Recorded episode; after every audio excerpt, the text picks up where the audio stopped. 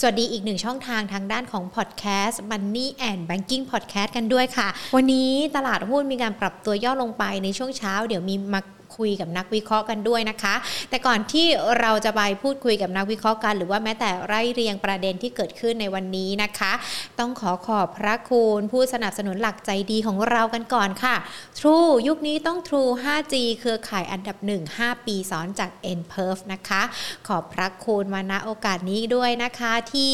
สนับสนุนรายการ Market Today ของเราให้ได้มาพูดคุยนะคะกับนักลงทุนเป็นประจำทุกๆวันแบบนี้แหละค่ะ วันนี้วันจันทร์ที่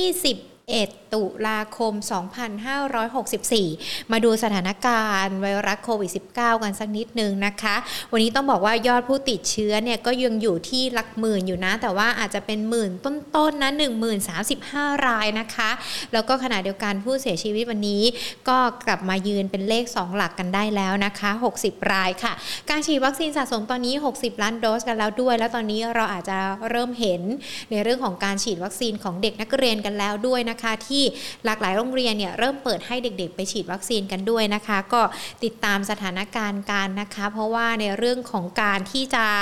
ปลดล็อกคลายกิจกรรมกิจการต่างๆ บางพื้นที่ปลดกันไปแล้วประชาชนในพื้นที่ หรือว่าแม้แต่นักท่องเที่ยวในพื้นที่เขาไม่ประมาทกาดเขาไม่ตกนะคะ อันนี้ก็ถือว่าเป็นสิ่งที่ดี แต่ว่าบางพื้นที่ที่เราเห็นกันอย่างตอนนี้มีทั้งที่หัวหินใช่ไหมคะแล้วก็ที่เชียงใหม่กันด้วย ที่อาจจะมียอดผู้ติดเชื้อเพิ่มมากขึ้นนะคะ ดังนั้นต้องดูแลตัวเองกันด้วยนะคะ แล้วก็ใครที่ออกไปเดินทางท่องเที่ยวกันในขณะนี้ก็ไม่ประมาทกาดไม่ตกสวมใส่หน้ากากอนามัยนะคะ แล้วก็ที่สำคัญอย่าลืม พกเจลแอลกอฮอล์ไปด้วย เราไม่อยากจะกลับไปสู่ภาวะที่ต้องล็อกดาวน์เหมือนเดิมแล้ว หรือว่าต้องหยุดกิจกรรม อยากจะมาทำงานที่ออฟฟิศกันแล้วล่ะตอนนี้ แต่ยังไงก็แล้วแต่ก็ต้องดูแลตัวเองกันด้วยนะคะ เพื่อที่จะได้จำกัดในเรื่องของการระบาดของสถานการณ์ไวรัสโควิด -19 ที่เกิดขึ้นกันด้วยนะคะขณะเดียวกัน มาดูในส่วนของตลาดหุ้นกันสักนิดหนึ่ง ต้องบอกว่าวันนี้หุ้นมีการปรับตัวย่อลงไปนะคะ หุ้นเช้าเนี่ยมีการปรับตัวลดลงไปประมาณสัก 4.90 จุด ปิดกันไป 1,634.51 จุดค่ะ มูลค่าการซื้อขาย 48,663 ล้านบาท ต้องจับตาในส่วนของตัวเลขเงินเฟ้อแล้วก็การที่จะมีการรายงานประชุมของเฟดในช่วงคืนวันพุธด้วยนะคะ แต่ว่าขณะเดียวกันสัปดาห์นี้วันพุธตลาดบ้านเราปิดเนาะก็น่าจะต้องดูว่า เปิดมาวันพฤหัสจะเป็นอย่างไรกันบ้าง และขณะเดียวกันวันนี้ถ้าเรามาดูการหุ้นที่มีการปรับตัวลดลงไปค่อนข้างแรง ลบกันไป 12.83 จุดนะคะ Star Corporation ต้องบอกว่าวันนี้ที่เขามีการปรับตัวลดลงไปเนี่ยก็เพราะว่าเขา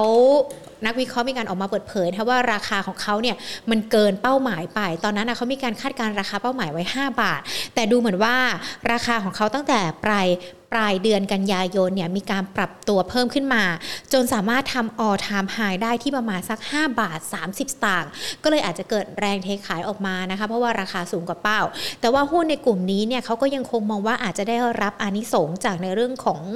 ออรถกระแส EV กันด้วยนะ ก็เดี๋ยวทิศทางเดี๋ยวตัวนี้ถามนักวิเคราะห์กันให้ด้วยค่ะ และถ้าเรามาดูการแนวหุ้นที่เป็นในกลุ่มของอิเล็กทรอนิกส์ที่ใกล้เคียงกับหุ้นตัว STARK นี้นะคะ วันนี้ก็ปรับตัวย่อลงมาเช่นเดียวกันอ่าเดี๋ยวเราต้องคุยกับนักวิเคราะห์กันแล้วแหละว่า ทิศทางหลังจากนี้จะเป็นอย่างไร แล้วก็การปรับตัวลดลงของหุ้นในช่วงเช้าวันนี้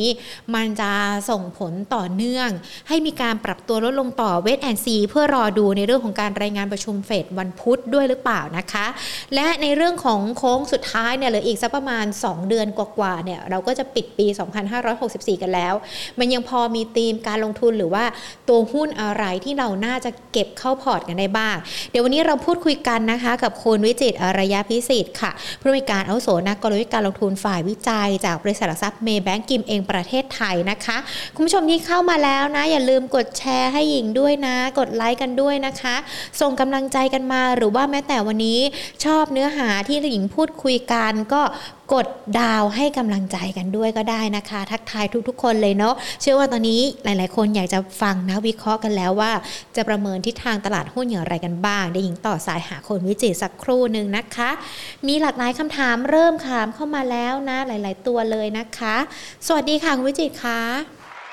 ครับสวัสดีครับ ค่ะคุณวิจิตคะถ้าเราดูกันเนี่ยวันนี้เปิดวันแรกของสัปดาห์มา ช่วงเช้าย่อลงไปแล้วถ้าหลังจากสัปดาห์ที่ผ่านมาเราเห็นสัญญาณ เหมือนตลาดหุ้นจะฟื้นขึ้นมาแล้ว วันนี้มันเกิดอะไรขึ้นคะมันถึงมีการยุบย่อของตลาดลงไปอะค่ะ โอเค ภาพรวมก็ต้องบอกว่าทิศทางของตัววันเนี้ย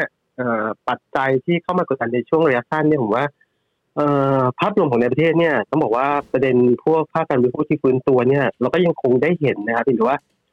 อาจจะมีประเด็นในเรื่องของการที่น้ำท่วมเนี่ยเข้ามาเป็นอีกทีหนึ่งในการกดดันเพิ่มเติมนะครับ เพราะว่าตอนนี้เนี่ยที่เราดูสัญญาณของตัวพายุเนี่ยที่ไล่เรียงที่จะเข้ามาต่อในบ้านเราเนี่ยจะมีประมาณสามลูกนะครับ ที่จะเข้ามาในสัปดาห์นี้เนี่ยภาพรวมแบบนี้คือปัจจัยเนี่ยในการเอื้อหนุนเนี่ยเอื้อหนุนได้เพียงแต่ว่ายังไม่สุดมากมายนักนะครับ แล้วก็อย่างนึงเนี่ยตลาดหุ้นบ้านเราก็ต้องยอมรับว่า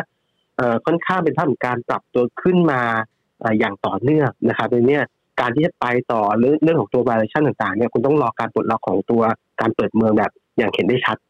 มาก ๆ กว่านี้นะครับถือว่าอย่างไรก็ดีเนี่ยการถอยลงมาแบบนี้ผมว่าก็ยังไม่ได้แย่อะไรมากมายสำหรับตัวตลาดหุ้นไทยนะครับ ก็จังหวะย่อๆรอในจังหวะในการตั้งรับได้นะครับ ผมเชื่อว่าหนุนตั้มมองปีหน้าสัญญาณของกำไรบริษัทจดทะเบียนเนี่ยยังเป็นภาพของการเร่งตัวขึ้นนะครับ จากปีนี้นะครับแม้ว่าจะ ดึงขึ้นมาในระดับหนึ่งแล้วผมว่าปีหน้ายังไงก็ต้องดีกว่าปีนี้นะครับในเชิงของเศรษฐกิจแต่เนี่ยภาพรวมแบบนี้ก็ยังมีโอกาสมีในการที่จะค่อยๆ แกว่งขึ้นได้บ้างนะครับถึงแม้ตอนนี้ต้องยอมรับว่าเชนเด็กก็อยู่ในโซนที่บนพอสมควรนะครับ ประมาณนี้ครับ ก่อนที่เราจะไปมองกำไรของบริษัทจดทะเบียนในปีหน้าปรับตัวดีขึ้น แล้วมองช่วงไตรมาสที่สามการประกาศผลประกอบการจะเป็นยังไงบ้างคะ โอเค ภาพรวมของไตรมาสสามเนี่ย ส่วนใหญ่แล้วเนี่ยถ้าเกิดหุ้นอะไรที่มันลิงก์กับภายในประเทศเนี่ยก็ต้องบอกว่าสัญญาณ quarter สามเราโดนค่อนข้างหนักเหมือนกันนะครับ จากการติดเชื้อของตัวโควิดเนี่ยระลอกสามต่อสี่นะครับ ก็ทำให้ทิศทางของบ้านเรามีจังหวะในการล็อกดาวน์บ้างนะครับในนี้ภาพรวมแบบนี้เนี่ยหุ้นที่มันอิงกับสัญญาณของการบริโภคแน่นอนจะเป็นภาพการแผ่วลงมาหดตัวนะครับ ก็ผมเชื่อว่าอย่างเช่นหุ้นพอชั่นเน็ตหลัก ๆ บ้านเราค้าปลีกเนี่ย น่าเป็นภาพของการย่อนะครับทั้ง Q on Q แล้วก็ Y on Y นะครับ แต่ระยะตามเนี่ยกลุ่มที่มันลิงก์กับสัญญาณของตัวภายนอกประเทศเนี่ยผมว่ายังมีมือตั้มต่อว่าอย่างเช่นเราเห็นกันเนี่ยทิศทางของราคาน้ำมันดิบก็ดีนะครับ สัญญาณของตัวค่าเงินกันก็ดี หรือว่าทิศทางของตัวพวก commodity อื่นๆ ทั้ง soft commodity แล้วก็ hard commodity เนี่ยก็เป็นภาพของการปรับตัวขึ้นในนี้ภาพรวมแบบนี้ผมว่างบที่ยังพอได้อยู่เนี่ย กลุ่มของตัวทางด้านที่มันลิงก์กับ global เนี่ยผมว่ายังเป็นภาพของการปรับตัวขึ้น ขณะที่กลุ่มที่ลิงก์กับ domestic play เนี่ยยังเป็นภาพของการปรับตัวลงเพียงแต่ว่าในหน้าหุ้นอะผมเชื่อว่าทิศทางเนี่ยอย่างเช่น domestic play ที่กำไรไม่ดีเนี่ยตลาดก็อาจจะมองข้ามไปได้เหมือนกันนะครับเพราะว่าถ้าเกิดเราเชื่อมั่นว่าควอเตอร์สามเนี่ยมันเป็นช่วงที่แย่ที่สุดแล้วนะครับผ่านจุดแย่ๆไปแล้วแล้วมองในอนาคตเนี่ยquarter สี่น่าจะค่อยๆฟื้นตัวตาม seasonal ตามมาตรการกระตุ้นเศรษฐกิจ แล้วก็ปีหน้าเนี่ย ลิงก์ขึ้นมาเนี่ย ตามฝั่งของตัวการเปิดประเทศต่างๆ เนี่ยก็แน่นอนจุดแย่ๆอย่างเงี้ยมูตั้มของงบออกงบแย่เนี่ย ผมว่ามองดีกว่าในการซื้อนะครับ แล้วก็ทิศทางตลาดจะมองไปข้างหน้ามากกว่านะครับ มากกว่ามองที่ปัจจัยระยะสั้นในช่วงของตัวเทรนด์ quarter สามนะครับ อย่างอย่างตัวไหนยกตัวอย่างให้เห็นภาพชัดเจนได้ไหมคะโอเค ภาพรวมเนี่ย ทิศทาง อย่างเช่นที่เราดูเนี่ยครับ หน้าหน้าหุ้นในชุดของตัวค้าปลีกหลักๆ เนี่ย อย่างโฮมโปรโฮมโปรเพิ่งดีดขึ้นมาเนี่ยในช่วงของสักประมาณวันศุกร์ที่ผ่านมาค่อนข้างแรงเนี่ยเนี่ยอันนี้แหละเป็นอีกทีหนึ่งที่บ่งชี้นะครับว่าทิศทางโฮมโปรคนที่สามไม่ได้เด่นนะครับหรือว่าคนมองข้ามมาแล้วมองข้ามไปเล่นในเชิงของตัวปลายปีไตรมาสสี่หรือว่าดึงมากับเทรนด์ของตัวน้ำท่วมที่หลังน้ำท่วมเนี่ย การที่จะดึงในคุณหุ้นในชุดที่เรียกว่าซ่อมแซมบ้านอะไรต่างๆเนี่ยมันก็เป็นอีกทีหนึ่งที่ ค่อยๆฟื้นตัวกลับ แล้วจริงๆฟื้นตัวกลับได้ค่อนข้างแรงเพราะว่ายิ่งราคาหุ้นมันอยู่ในโซนล่างเนี่ยมันเป็นอีกทีหนึ่งที่ตลาดกำลังจับตามองนะครับ หรือว่าสัญญาณอย่างเช่นตัวหุ้นกลุ่มที่เป็น top 10เนี่ยที่คนชอบเล่นกันอย่างเช่นตัว SCGP อย่างเงี้ยตัวลูกของปุนใหญ่นะครับ ตัวกระดาษเนี่ยแพคเกจซิ่งต้องบอกว่าคนที่สามสัญญาณของตัวคอสของเขาเนี่ยปรับตัวขึ้นค่อนข้างมาก เช่นในเรื่องของตัวทางด้านกระดาษอะไรต่างๆเนี่ย ดึงขึ้นมาทำให้ตัวมาที่ของเขาเนี่ยมันอาจจะแคบลงในช่วงของพันธศาสตร์นะครับก็ทำให้กำไรของเขาเนี่ยก็เป็นภาพของการดรอปลงนะครับ แต่เชื่อมั่นว่าทุกอย่างเนี่ยผ่านพ้นช่วงโควิดไปแล้วเนี่ยสัญญาณโควิดแม้ว่าจะไม่ปลดล็อกสัทีเดียวเนี่ยแต่มีโมเมนตัมที่ดีขึ้นในช่วงของปลายปีดังนี้ภาพรวมแบบเนี้ยสามออกมาแย่ๆก็เป็นโอกาสในการที่จะค่อยๆทยอยสะสมเพื่อรอรุ้นในช็อตถัดไปนะครับ หรือว่าหน้าหุ้นเกี่ยวกับทางด้านของฝั่งห้างก็ดีนะครับ เพราะว่าคนที่สามของเราเนี่ย มีจังหวะในการล็อกดาวน์อย่างเงี้ยนะครับ การปิดห้างทุกอย่างต้องบอกว่ารายได้หดหายนะครับ ขณะที่คอสต่างๆยังมีอยู่นะครับ ขณะที่มูลค่าของตัวปลายปีเนี่ยผมเชื่อว่าเดี๋ยวมาตรการภาคกระตุ้นของภาครัฐเนี่ยก็อาจจะเข้ามาไล่เรียงกันอีกช็อตหนึ่งนะครับ ก็เป็นภาพของการที่หลังการผ่อนคลายของล็อกดาวน์เนี่ย quarter สี่มีความหวังมากขึ้นหุ้นอย่างนี้แหละ คือเป็นหุ้นที่อาจจะรอจังหวะในการที่สะสม earning ออกมา quarter สามแผ่วๆเนี่ย เป็นการในการซื้อครับ ค่ะ ก็จะเป็นหุ้นที่อาจจะดูในส่วนของผลประกอบการที่เราจะดูกันด้วยนะคะ แต่ว่าขณะเดียวกันเดี๋ยวสัปดาห์นี้ถ้าเราดูจากฝั่งจากต่างประเทศแล้วราคาวันนี้เราก็จะต้องดูในเรื่องของเงินเฟ้อกันด้วย หรือว่าแม้แต่การรายงานผลการประชุมของเฟดด้วย เราประเมินว่ามันจะกดดันในเรื่องของการลงทุนช่วงโค้งสุดท้ายปลายปีของเราแบบนี้ไหมคะทิศทางเงินเฟ้อนะครับ ก็เป็นอีกทีหนึ่งที่ไล่เรียงมาต่อเนื่องเลย ก็ต้องยอมรับว่า สัญญาณตัวเงินเฟ้อเนี่ยผมเชื่อว่า quarter สี่อะก็ยังเป็นภาพของการเฟ้อแบบนี้ต่อเนื่องนะครับคงไม่ใช่เป็นโมเมนตัมที่เรียกว่า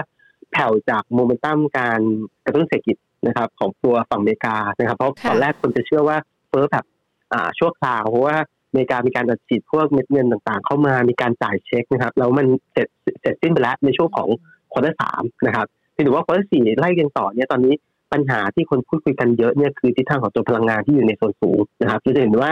น้ำมันดิบก็ดีนะครับ ตัวแก๊สตัวถ่านหินเลนต่างเนี่ย วิ่งขึ้นมาค่อนข้างแรงทีเดียวนะครับ จากทั้ง demand นะครับที่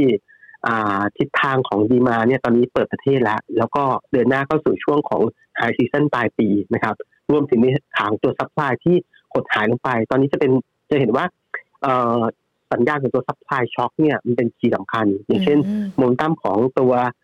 ทิศทางราคาแก๊สที่วิ่งสูงขึ้น คนก็จะสวิชไปเล่นในฝั่งของตัวน้ำมันดังนั้นเนี่ย ภาพรวมแบบนี้มันไม่ลงเลยนะครับและท้ายสุดเนี่ยมันจะดึงไปฝั่งของตัวปลายน้ำนะครับก็คือผลิตภัณฑ์ต่างๆนะครับทำให้ตัวของโรงไฟฟ้าต่างๆขาดแคลนนะครับการผลิตสินค้าออกมาเนี่ยขาดแคลนด้วยนะครับโดยรวมทั้งหมดเนี่ยมันก็เป็นคีย์หนึ่งที่ทำให้ราคาสินค้าต่างๆเนี่ยยังอยู่ในโซนต้นสูง แล้วก็ยังสูงต่อเนื่องเนี่ยเรายังคงอยู่ภาวะแบบนี้ต่อเนื่องก็คือ ภาพรวมของตัวเงินเฟ้อยังอยู่ในโซนสูงนะครับ คงคงจะเริ่มผมว่า ตลาดจะเริ่ม price in ในเรื่องของตัวเงินเฟ้อสูงไปเรื่อยๆแต่ว่าแน่นอนเป็นคีย์หนึ่งที่ต้องจับตาอย่างใกล้ชิดอย่างวันสัปดาห์นี้จะมีการ report ของตัวเงินเฟ้ออเมริกานะครับ CPI เนี่ยตลาดยังคงเชื่อมั่นว่าอยู่ในโซนเหมือนเดิมคือสูงระดับเลเวลสักประมาณ5.3%ถือว่าสูงมากๆนะครับพี่ถือว่าการแก้เกมเนี่ยแน่นอนเราก็ต้องไปหาหุ้นหน้าหุ้นที่อาจจะสามารถต้านทานกับทิศทางของตัวเงินเฟ้อที่อยู่ในโซนสูงได้นะครับ ก็ ธีมการลงทุนพวก inflation hedge เนี่ยอาจจะเป็น key นึงในการที่จะเข้ามาbalance พอร์ตของนักลงทุนเนี่ยในช่วงนี้ได้เหมือนกันนะครับจะต้องเป็นกลุ่มไหนตัวไหนหรอคะที่จะมาต้านทานเงินเฟ้อของเราได้แล้ว นักลงทุนเขาต้องใช้ความระมัดระวังเป็นพิเศษหรือเปล่าคะถ้าจะเข้ามาลงทุนเพื่อต้านกับเงินเฟ้อแบบนี้ค่ะ โอเคนะครับ ก็อย่างแรกเลยเงินเฟ้อตอนนี้ขานี้เกิดจากสัญญาณของตัวสินค้า commodity ที่ปรับตัวขึ้นนะครับ แน่นอนที่เราจะต้านทานแล้วคง แก้เกมด้วยการเข้าไปเฮชในสินค้า commodity เพิ่มเติมนะครับ กลุ่มที่ดึงขึ้นมาเนี่ยต้องบอกว่าอย่างที่บอกว่ามีทั้งเทรนด์ของตัวแก๊สเทรนด์ของตัวถ่านหินเทรนด์ของตัวน้ำมันนะครับ แต่ผมเชื่อว่าดูจากโมเดลของการเบี่ยงเนี่ยน้ำแก๊สกับตัวถ่านหินขึ้นมาค่อนข้างแรงมาก แล้วก็อัตราเร่งค่อนข้างชันมากเลยเนี่ยการปรับฐานตรงโซนนี้ผมว่ามีมูลค่าของการปรับฐานอยู่นะครับ เพราะว่าอะไรเพราะว่า สัญญาณช่วงปลายเนี่ยมันไม่ใช่ demand supply แล้ว มันเป็นภาพของการเก็งกำไรเข้ามาดังนั้นเนี่ยช็อตช็อตสุดท้ายเนี่ยมันเก็งกำไรดังนั้นเนี่ยถ้าจะลงทุนจริงๆต้องรอให้สัญญาณทุกอย่างมันมันกลับมาอยู่ในโซนของตัว demand supply ถือว่ากำลังจะบอกว่าด้วยภาพแบบเนี้ยคงไม่สามารถที่จะกลับไปจุดเดิมได้ น้ำมาอ่าตัวแก๊สตัวถ่านหินเนี่ยยังอยู่ในโซนสูงนะครับถือว่ารอชะลอให้มันอ่าปรับฐานตรงโซนเนี้ยนิดนึงก่อน แต่ยังคงเลี้ยงตัวอยู่ แต่จุดที่ง่ายกว่าเนี่ยผมว่าอา เทรนด์ของตัวน้ำมัน น้ำมันตอนนี้มันมีการ control ด้วยฝั่งของตัวกลุ่มโอเปกนะครับโอเปกเนี่ยจุดของการ control ของเขาก็คือขึ้นกำลังงานผลิตจากเดิมที่เขากดลงไปค่อนข้างมากในช่วงของโควิด ช่วงที่ผ่านมาสองปีนะครับ ตอนนี้ค่อยๆเร่งตัวกลับขึ้นมาเดือนละสี่แสนบาร์เรลนะครับ แต่เห็นว่าการปล่อยแบบนี้เนี่ย ดึงไปเรื่อยๆเนี่ยจนถึงประมาณสักต้นปีหน้าเนี่ยโมเมนตัมของตลาดไม่ได้ตอบรับเชิงลบ เพราะว่า ตลาดเริ่ม price แล้วเริ่มเข้าใจแล้วว่าโอเปกจะค่อยๆ ดึงขึ้นมา 4 แสนบาร์เรลต่อเดือนเนี่ยภาพรวมแบบนี้แม้ว่าเขาจะดึงขึ้นมาเรื่อยๆ แต่ดึงขึ้นมาไม่ได้เกินกว่าที่เขาเคยพูดอยู่เนี่ยค่ะสัญญาณแบบนี้มันยังเป็นขาหนึ่งที่เลี้ยงตัวให้โมเมนตัมของตัวราคา น้ำมันดิบเนี่ยอยู่ในโซนสูงเนี่ยการการเล่นพ็อกซี่ผมว่าเอ่อมองในขางตัวที่ยังไม่ไปมาก อย่างเช่นตัวปตสพเนี่ยค่ะก็อาจจะเป็นคีย์หนึ่งในการที่จะเอ่อใช้เป็น inflation hedge ได้ขาแรกนะครับค่ะอีกขาหนึ่งของตัว inflation hedge เนี่ยต้องบอกว่า พอเงินเฟ้อมาเทรนด์ของตัวดอกเบี้ยเนี่ยจะวิ่งขึ้นนะครับ กลับมาเป็นขาขึ้นอีกช็อตหนึ่งแล้วก็โมเมนตัมของตัวผลตอบแทนพันธบัตรรัฐบาลเนี่ยก็จะเร่งตัวขึ้นได้ด้วยเช่นเดียวกัน ตอนเนี้ยถ้าเราไปดูหน้าของตัวบอลยู10ปีของอเมริกาเนี่ยเอ่อกระตุกขึ้นมาค่อนข้างแรงนะครับ ตอนนี้ไม่อยู่ประมาณ 1.6%แล้วถือว่าสูงมากทีเดียวในนี้อ่าอีกขาหนึ่งที่น่าสนใจในการที่จะเล่นธีมของตัว inflation hedge เนี่ย ผมมองไปที่กลุ่มของตัวธนาคารนะครับ เพราะว่าธนาคารเนี่ยถ้าเกิดเทรนด์ของตัวอ่า เงินเฟ้อมาแก้ด้วยฝั่งของตัวดอกเบี้ยเนี่ย ดอกเบี้ยขาขึ้นจะเป็นบวกต่ออ่าส่วนต่างนะครับ ของตัวอ่า net interest margin ของอ่าเงินกู้แล้วก็เงินฝากของตัวแบงก์นะครับ ซึ่งคนที่ได้ประโยชน์เนี่ยก็จะเป็น big bank แบงก์ธนาคารขนาดใหญ่บ้านเรานะครับ ซึ่งแน่นอนอาดูง่ายๆตัวที่เป็น trading หนักๆเนี่ยสามตัว SCB KBank BBL นะครับ ก็ต้องยอมรับว่าขาเนี่ย SCB มันมาแบบค่อนข้างมา ไปแล้วถหรืล่อมเปล่าทลายสิเออนะครับค่ะอืมมามากันรุนแรงมากจากการอืมที่เขาปลดล็อกโครงสร้างของเขา ตอนนี้ SCB เทรดอยู่เนี่ยหนึ่งเท่าของ book value นะครับอืมถือว่าสูงมากค่ะในในกลุ่มของตัวแบงก์ในจังหวะที่อ่าเขาเรียกว่า ROE เนี่ย return on equity เนี่ยยังไม่ได้กลับไปในโซนที่เหมือนเดิมในอดีตสองหลักกว่านะครับจนช่วงประมาณสิบเปอร์เซ็นต์ตอนนี้ ROE ของตัว SCB ยังอยู่สักประมาณเก้าเปอร์เซ็นต์อยู่นะครับอืมในเนี้ยการดึงกลับขึ้นมาที่เล่นเทรดที่ ราคาต่อมูลค่าทางบัญชีหนึ่งเท่าเนี่ย ผมว่ามันสมเหตุสมผลในระดับหนึ่งที่แต่ว่าจะไปต่อเนี่ยต้องทำได้จริงๆ เพราะตอนเนี้ยมีแค่แค่โมเมนตัมเฉยๆ มีแค่อ่าโครงสร้างของการวางแผนเฉยๆนะครับค่ะในเนี้ยผมว่ามันมาไปแล้วแหละ เราดูหุ้นแถวสองแถวสามซึ่งแถวสองเนี่ยอย่างเช่น KBank เนี่ยตอนนี้ดึงขึ้นมาสักประมาณ0.7 เท่าของ book value มีดิสคาวจากตัว SB SB หนึ่งเท่าเคแบง0.7 โอเค แล้วก็จริงๆ คู่แข่งกันเนี่ย ถือว่าสมน้ำสมเนื้อเพราะว่าการ aggressive ของพอร์ตเนี่ยค่อนข้างรุนแรงพอๆกันนะครับ แล้วก็ที่เราเชื่อมั่นว่าทิศทางของตัวท่องเที่ยวจะกลับมานะครับ สัญญาณตัว SME จะกลับมาเคแบงก็เป็น proxy ตัวหนึ่งที่น่าสนใจนะครับ ตัวแถวสามเนี่ยอีกตัวหนึ่งที่ต้องบอกว่าที่ใหญ่ของกลุ่มเนี่ยคือ BBL เนี่ยเขาเล่นใน portion ของ corporate บอ่า corporate อ่าฝั่งของตัวสินเชื่อ corporate มากกว่านะครับในเนี้ยขาตัวเนี้ยอาจจะเป็นจุดหนึ่งที่ ฝั่งของ ROE เนี่ยจะต่ำกว่าสองสองแบงค์แรกนะครับอืมก็ค่ะเป็นหุ้นที่อ่าโดน discount ในการเล่นในเชิงของ valuation นิดนึงคือว่าตอนนี้ผมว่ามัน discount เกินไปเพื่อไปดูราคาหุ้นของ BBL เนี่ยเอ่อ trade เนี่ยต่ำกว่าต่ำกว่า book value มาสัก0.5 เท่านะครับครึ่งเดียวเท่านั้นเองนะครับในนี้ถ้าไล่เรียงกันเนี่ยผมว่าดอกเบี้ยขาขึ้นเนี่ย จะจะหนุนในหุ้นกลุ่มหน้าหุ้นของ Big Bank กลับขึ้นมา ซึ่งตอนนี้ผมว่าอื BBL มันมันมัน laggard เกินไป มันอืมมันถูกเกินไปนะครับ ในค่ะโซนนี้เลยเนี่ยก็พอได้ในฝั่งของตัวอ่าดึง BBL ขึ้นมาหรือว่าเก็งกำไรในฝั่งตัว KBank ครับค่ะอย่างอือฮึอย่างก่อนหน้านี้เนี่ยพอกลุ่มแบงค์เนี่ยแบงค์ใหญ่ๆ แน่นอนแหละก็จะเป็นที่หมายปองของนักลงทุน อย่างพวก KKP Tisco นักลงทุนหลายๆ คนเขาก็ชอบนะคะ อันนี้เขาจะได้รับอันนี้ส่งส์กันด้วยไหมคะ หรือว่าเราจัดชั้นว่าเป็นกลุ่มกลุ่มแบงค์เล็กที่น่าสนใจ โอเคถ้าเกิดฝั่งของตัวทิสโก้กับ KKP เนี่ยข้อดีของเขาคือในเชิงของตัวผลประกอบการนะครับอืมระยะสั้นเนี่ยยังคงยืนอยู่ได้ค่อนข้างสวยโดยเฉพาะที่ KKP quarter สาม quarter สามจะเป็นแบงค์ที่น่าจะโดดเด่นที่สุดในเชิงของตัวผลประกอบการเลยนะครับ เพราะว่าอืมต้องต้องบอกว่า KKP มีลูกเป็นตัวของภัทรนะครับค่ะสัญญาณของตัวตลาดหุ้นช่วงที่ผ่านมาก็ร้อนแรงทีเดียว ค่าเฉลี่ยของตัว volume การ trade เนี่ยถล่มทลายแปดหมื่นเก้าหมื่นล้านต่อวันนะครับ แล้วก็ สัญญาณของตัวการทำธุรกิจทางด้านของตัว IB เนี่ยภัทรนะก็ค่อนข้างเป็นอีก key หนึ่งที่ได้รับเอ่ออีเวอ่าตัวดิวเนี่ยใหญ่ ๆ นะครับค่ะก็เป็น key หนึ่งที่ทำให้ด้วยรายได้ในข่าวตัวธุรกิจทางด้านของตัวหลักทรัพย์เนี่ย แล้วก็ IB เนี่ยเป็นตัวที่เอ่อหล่อเลี้ยงกำไรในช่วงของตัว quarter สามเนี่ยให้เด่นกว่าแบงก์อื่นๆนะครับ แล้วก็เอ่อ ฝั่งตัวทิสโก้ก็ไม่ได้แย่ทิสโก้ผมว่าก็ยังอยู่ในโซนโอเคนะครับแล้วก็ข้อดีของ KKP กับทิสโก้เนี่ยทุกคนรู้กันรู้กันดีก็คือการจ่ายเป็นผลที่อืมสูงมากนะครับแบงก์ใหญ่อาจจะอยู่ในโซนสักประมาณสี่เปอร์เซ็นแต่แบงก์เล็กเนี่ยอาจจะวิ่งขึ้นไปอยู่ในโซนสักประมาณหกถึงเจ็ดเปอร์เซ็นเป็นอย่างต่ำเลยนะครับค่ะอันนี้ได้คีย์แบบนี้ผมว่าเอ่อพื้นฐานไม่แย่แล้วก็ปันผลมีนะครับ ภาพการลงทุนเนี่ยผมว่าถ้าสั้นถึงกลางเนี่ยพอได้อยู่นะครับอืมสั้นก็คือเล่นเล่นกับงบ กลางก็คือเล่นกับ e a r n i n g ต้องบอกว่า KKP ปีหนึ่งอ่าจ่ายปันผลสองรอบนะครับค่ะก็ก็ยังพอได้ ขณะที่ทิสโก้จ่ายปันผลรอบเดียวคือช่วงของสงกรานต์ดังนั้นเนี่ยก็อาจจะเป็นกิมมิคแล้วแต่คนเล่นในเชิงของการรับปันผลเพียงแต่ว่าภาพภาพยาวเลยเนี่ย ผมว่าอ่าคู่เนี่ยอาจจะเริ่มไม่เหมาะแล้วเพราะว่าอย่างที่บอกว่าเทรนด์ของตัวดอกเบี้ยขาขึ้นที่วิ่งกลับขึ้นมาอีกช็อตหนึงเนี่ยค่ะมันจะเริ่มเป็นอ่าขาลบต่ออ่าแบงก์เล็ก แต่จะเป็นขาบวกต่อแบงก์ใหญ่นะครับ ก็ก็ก็ประมาณนี้แล้วกันสำหรับกลยุทธ์คือ ถ้าเกิดเล่นสั้นๆเนี่ยผมว่าได้อยู่สำหรับ KKP กับตัวทิสโก้นะครับเพียงแต่ว่าถ้าเล่นเล่นเป็นภาพของกลางยาวเนี่ย ผมว่าอ่า เริ่มทยอยสะสมพอชั่นของตัวแบงก์ใหญ่บ้างเนี่ยอาจจะเป็นค่ะทีหนึงที่น่าสนใจครับ ค่ะ ก็จะเป็นในที่เราพูดคุยกันเนี่ย เก่งในเรื่องของงบไตรมาสสามหุ้นที่เข้ามาต้านกับเงินเฟ้อได้ ก็น่าจะเป็นรูปแบบการลงทุนที่เหมาะสมในช่วงโค้งสุดท้ายของปลายปี ยังมีกลุ่มอื่น ๆ หรือว่ามีธีมการลงทุนรูปแบบอื่นอีกไหมคะคุณวิจิตรขาที่อาจจะเป็นทางเลือกเพิ่มเติมให้กับนักลงทุนได้อะค่ะเอ่อแน่นอนครับคือเดือนหน้าเนี่ยเดือน 11เนี่ยเราจะค่ะเริ่มเข้าสู่ช่วงของการ เปิดเมืองเฟสอืมสองนะครับ อีกสักประมาณ10จังหวัดนะครับค่ะในหัวเมืองใหญ่ๆนะครับ ก็แน่นอนภาพรวมของเรือพิ้งเฟเนี่ยเป็นทีนึงที่พูดคุยกันมาค่อนข้างเยอะแล้วก็จริงๆ ราคาหุ้นเนี่ย ผมว่ามันก็ตอบโจทย์ไปในระดับหนึ่งแล้วแหละนะครับ แต่คำถามคือยังมีโอกาสในรูมในการไปต่อไหมนักวิเคราะห์จะปรับประมาณการขึ้นไหมเนี่ยผมเชื่อว่าเป็นไปได้นะเพราะว่าค่ะน่าจะมีถ้าเกิดเราไปดูในเชิงของตัวอ่าทิศทางอย่างเช่นท่องเที่ยวเนี่ยปีนี้เรา forecast เป็นสักประมาณ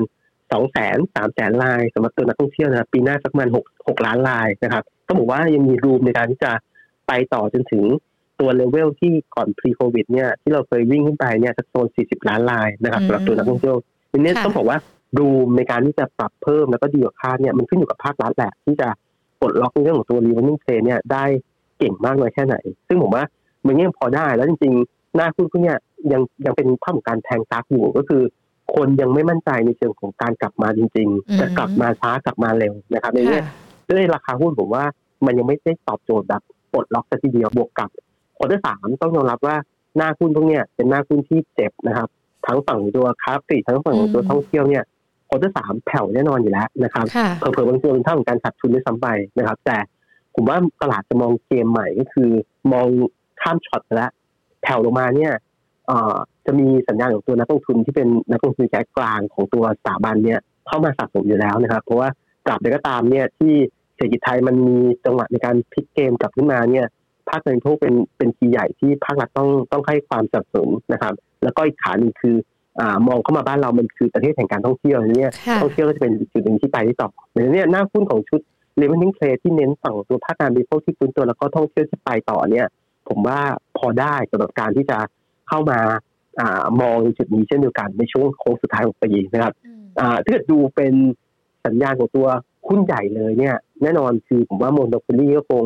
อ่าหลีกเลี่ยงไม่พ้นตัวของ AOT นะครับ AOT ยังเป็นหุ้นที่เขาเรียกว่าขาดทุนอยู่แล้วแหละอืมคนที่สามไม่ต้องคิดเลยว่าว่าจะกำไรที่แต่ว่าอืมสัญญาณขาดทุนเนี่ย จะสามารถต้านทานการขาดทุนไปได้อีกระยะยาวนานพอสมควรเพราะว่ากระแสเงินสดของเขาเนี่ยแข็งแกร่งนะครับ balance sheet แข็งแกร่งมากเพราะฉะนั้นเนี่ย ผมว่าโซนนี้เป็นโซนที่สำหรับคนลงทุนกลางนะน่าสะสมสำหรับตัว AOT ครับค่ะขณะที่การเปิดเมืองอาการเปิดห้างทีนี้ก็เป็นอีกทีหนึงที่จะกระตุ้นในเชิงของตัวคอนซัมชันกลับขึ้นมานะครับ อย่างเช่นตัว CPN เนี่ยผมว่าราคาหุ้นยังไม่ได้ตอบโจทย์เยอะนะครับโซนนี้ยังเป็นโซนในการสะสม เพราะว่าถ้าเราเชื่อมั่นว่าห้างกลับมาเปิดแล้วนะครับ สัญญาณของตัวอัตราเข้าเช่าต่างๆเนี่ยมันก็จะวิ่งกลับขึ้นมาบวกกับการที่เขาช่วยเหลือตัวร้านค้าต่างๆ ที่ มีการลดตัว discount ของตัวค่าเช่าลงเนี่ยพอทุกอย่างมันสัญญาณกลับมา traffic เข้าไปที่ห้างมากขึ้นเนี่ยโอเค การที่ปลดล็อกพวกเนี้ยมันก็จะดึงกลับขึ้นมาเช่นเดียวกันนะครับอืมโมเมนตัมก็ค่ะผมว่าน่าจะน่าจะโอเค หรือว่าหุ้นขนาดไซส์กลางๆเนี่ยที่ผมว่าศักยภาพเนี่ยแข็งแกร่งในเชิงของ earning ด้วยเนี่ยวางไว้ที่ Com7 ค่ะนะครับ Com7 นี่คือหุ้นค้าปลีกที่ผลผลประกอบการเนี่ยดีเยี่ยมเบอร์หนึ่งเลยนะครับอืมสัญญาณ quarter สี่ผมเชื่อว่าอ่า โอกาสของ Com Seven จะวิ่งขึ้นอ่าทำจุดสูงสุดใหม่นะครับเป็นอ่าเป็นรายไตรมาสเนี่ยทำ new high เนี่ยน่าจะได้เห็นนะครับ แล้วก็เดินหน้าปีหน้าก็ยังมีโอกาสมี room ในการที่จะไปต่อหน้าหุ้นพวกนี้แหละที่ลิงก์ลิงก์ใกล้ๆตัวเราเนี่ยแหละ ผมว่ายังเป็นจุดหนึ่งที่น่าสะสมครับ ค่ะ Com Seven ที่บอกว่าจะไป new high นี่เรามองไว้ที่เท่าไหร่หรอคะอ่าภาพรวมคำว่านิวไฮของผมอ่าช็อตที่พูดไปเมื่อกี้คือในเชิงของตัวอ่า ทิศทางของกำไรนะครับอืมส่วนส่วนถ้าเกิดในเชิงของตัวราคาหุ้นเนี่ยค่ะอ่าตอนนี้เนี่ยเราประเมินตัว target price ไว้ที่ 82 บาทนะครับโอ้ค่ะ อืม ซึ่งไฮไฮที่ผ่านมาของตัวราคาหุ้นเนี่ยอ่าเคยทำไว้ที่โซนสักประมาณอ่า78.25นะครับค่ะผมเชื่อว่าคนที่ถือลงทุนได้สำหรับตัว Com Seven เนี่ยอืมถือลงทุนเลยครับค่ะโอกาสในการตี new high ผมว่ามีอยู่แล้วนะครับ เพราะว่าศักยภาพของเขาเนี่ย ช่วงที่ผ่านมาเขามีการ lean cost ไปค่อนข้างเยอะถ้าจะดูในสัญญาณของตัว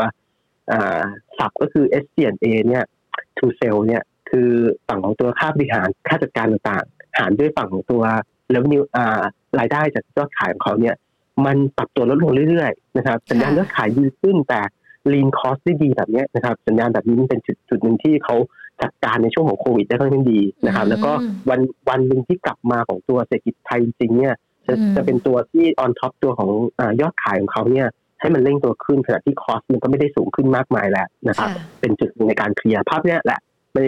อีกขาหนึ่งที่บอกเอ่อตอบโจทย์ว่ากำไรผมเชื่อมั่นว่า เขาจะเดินหน้าทำจุดสูงสุดใหม่ได้นะครับฝั่งของตัวกำไรนะครับ ซึ่งค่ะในในฝั่งตัวการตอบโจทย์ก็คือ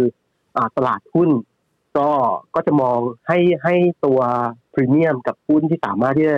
เดินหน้าทำกำไรได้แข็งแกร่งอยู่แล้วในเชิงมาจิ้นก็ด้วยนะครับในเนี้ยผมก็เชื่อมั่นว่าราคาหุ้นมีโอกาสที่จะเบรกทำไฮใหม่แน่ๆนะครับตอนนี้มันสักประมาณ 72 บาท 72 บาท 25 ก็ถือว่าเป็นจังหวะที่เข้าไปเก็บได้ถูกไหมใช่ไหมคะได้ครับได้ในเชิงอืมของตัวกราฟสัญญาณระยะสั้นเนี่ยก็ต้องบอกว่าแพทเทิร์นของเขาค่อนข้างดีนะครับ แล้วก็ค่ะกรอบแนวรับระยะสั้นก็คืออ่า เส้นค่าเฉลี่ยผมใช้ 5 วันแล้วกันง่ายค่ะๆก็คือ 70 บาทนะครับไม่ถึง70 ผมว่าตัวโซนแถวๆใกล้ๆ10 70เนี่ยแถวๆโซนเนี้ยได้อยู่ครับอืสะสมได้ครับค่ะ ก็คือจะเป็น 3 ธีมการลงทุนเนาะที่อาจจะมาดูในช่วงโค้งสุดท้ายปลายปีนี้ที่เหมาะสมสำหรับนักลงทุนแล้วแต่ละธีมเนี่ยก็จะมีในเรื่องของ หุ้นที่แตกต่างกันออกไปหรือไม่แม้แต่ วิธีรูปแบบการดูแตกต่างกันออกไปที่คุณวิจิตรนำมาฝากกันด้วยนะคะ แต่ว่าถ้าหลาย ๆ คนแน่นอนนักลงทุนในตลาดหุ้นคุณวิจิตรต้องบอกว่า มีทั้งสายซิ่ง สายที่อยากจะเรียบร้อยหน่อย ที่อาจจะยอมฟังถือกันยาวๆกลางๆกันไป เล่นสั้น ๆ ในกรอบช่วงสักสัปดาห์สองสัปดาห์เรามีท็อปพิกที่น่าสนใจไหมคะเอ่อสั้นๆเลยเนี่ยผมว่าธีมการลงทุนสั้นมากๆ เนี่ยอืมตอนนี้จะเห็นว่าเอ่อ ทิศทางของเอ่อบ้านเราเนี่ยยังอยู่กับภาวะของตัวน้ำท่วมค่อนข้างหนักนะครับ ผมว่าโมเมนตัมที่เกิดทุกอย่างมันปลดล็อกได้จริงเนี่ยสัญญาณของการที่เอ่อช่วงถัดมาเนี่ยเข้าสู่ภาวะของการซ่อมแซมก็จะเกิดขึ้นนะครับ ก็อาจจะมองไว้ที่ตัวของ global ครับ สัญญาณของตัว global เนี่ยต้องบอกว่าด้วยงบควอเตอร์สามผมว่าเด่นเขาจะควอเตอร์สามของ global ค่อนข้างดีนะครับ ส่วนกลุ่มของตัวค้าปลีกที่ลดลงนะครับค่ะก็ถือว่าด้วยงบก็ดีอยู่แล้ว แล้วก็ จะมีกิมมิคในอีกช็อตนึงเนี่ยในเรื่องของอการซ่อมแซมต่างๆนะครับ ก็เป็นอีกหน้าหุ้นหนึ่งที่ผมว่าพอได้สำหรับตัวภาวะตลาดแบบนี้นะครับ ค่ะ ก็จะเป็นตัวเดียวเลยเนาะที่น่าจะเข้าไปได้ในช่วงนี้เล่นกับทีมที่มีสถานการณ์ที่เกิดขึ้น วันนี้มีอีกหนึ่งตัวนะคะ ที่ดูเหมือนว่าราคาจะมีการปรับตัวย่อลงไปนะคะ ตัวของ Star Corporation คุณวิจิตรมองตัวนี้ยังไงหรอคะแล้ว การที่เขามีการปรับตัวย่อลงไปเนี่ยมันถือว่าเป็นการส่งสัญญาณ เตือนอะไรหรือว่านักลงทุนต้องดูในเรื่องนี้ยังไงกันบ้างไหมคะโอเคสตาร์เนี่ยต้องบอกว่าเป็นอีกหุ้นหนึ่งนะครับ ที่ไซส์จะใหญ่ขึ้นมาเรื่อยๆ แล้วผมเชื่อว่าในช่วงของตัวปลายปีเนี่ยโอกาสในการที่จะเข้ามาติดตัวอ่าดัชนีเซ็ตหนึ่งร้อยเนี่ยเป็นไปได้อยู่นะครับอืมทีนี้ภาพรวมเนี่ยในช่วงที่ผ่านมาผลประกอบการของเขาเนี่ย quarter สองเนี่ยอาจจะมีจังหวะที่เรียกว่า order delay นิดนึงนะครับ ซึ่ง order delay ต่างๆเนี่ยมันเริ่มจะวิ่งเข้ามาเนี่ยอ่าใส่เข้ามาในช่วงของ quarter สามนี้เนี่ยด้วยด้วย comment ในเชิงของตัวปัจจัยพื้นฐานก่อน ผมเชื่อว่าปัจจัยพื้นฐานในช่วงของงบ quarter สามของเขาเนี่ยน่าสนใจคือเป็นภาพของการฟื้นตัวขึ้นได้นะครับอ่าค่อนข้างดีเลยทีเดียวแหละ ทั้งทั้งตัวออร์แกนิกของเขาธุรกิจของเขาอะที่เป็นอ่าขายทางด้านของตัวสายไฟนะครับ ทั้งฝั่งของตัวสายขนาดเล็ก แล้วก็สายขนาดที่เป็นพอชั่นใหญ่ๆนะครับอืมซึ่งด้วยสายของเอ่อเอ่อ ที่มันมีในว่าอ่าตัวตัวสัญญาณของตัวใหญ่ๆเนี่ยต้องบอกว่าสัญญาณพวกเนี้ยมันมีคู่แข่งที่ค่อนข้างต่ำแล้วก็มาจิ้นค่อนข้างสูงนะครับเทียบไปดูตัวสัญญาณของตัวพอชั่นของเขาเนี่ยพยายามที่จะมาเล่นในฝั่งของตัวเอ่อหน้าหุ้นของตัวสายไฟเนี่ยที่มีมาจิ้นดีมากขึ้นเรื่อยๆเนี่ยโทนแบบนี้ผมว่ากำไรของเขาเนี่ยน่าสนใจในช่วงควอเตอร์สามนะครับทีนี้ด้วยข่าวของการกระแทกรอบเนี่ยที่ค่ะปรับตัวลงมาเนี่ยต้องบอกว่าเอ่อก่อนหน้านี้เขาก็มีจังหวะในการค่อยๆดึงขึ้นมาค่อนข้าง สูงพอสมควรครับจากโซนด้านล่างเนี่ย รอบนี้ดึงขึ้นมาจากโซนประมาณสามบาทกว่านะครับ ขึ้นมาจุดไฮเนี่ยที่เคยทำไว้ใกล้ๆจุดไฮเดิมเลยนะครับ ที่เคยทำไว้ในโซนประมาณปลายปีแล้วที่ห้าบาทห้าสิบนะครับ มันก็มีจังหวะในการกระแทกมาแต่ผมว่ามุมตั้งของการกระแทกเนี่ย เราจะเริ่มเห็นสัญญาณแล้วว่ามีแรงดึงกลับตั้งแต่ช่วงเช้าแล้วนะครับ แล้วก็ช่วงบ่ายเนี่ยเปิดตลาดมาเนี่ย ยังมีจังหวะในการที่จะดึงกลับต่อนะครับมุมตั้งแบบนี้ถ้าเกิดดูในเชิงของปัจจัยพื้นฐานเนี่ยผมว่า เอ่อมีลุ้นเหมือนกันนะครับมีตรงแบบนี้ผมว่า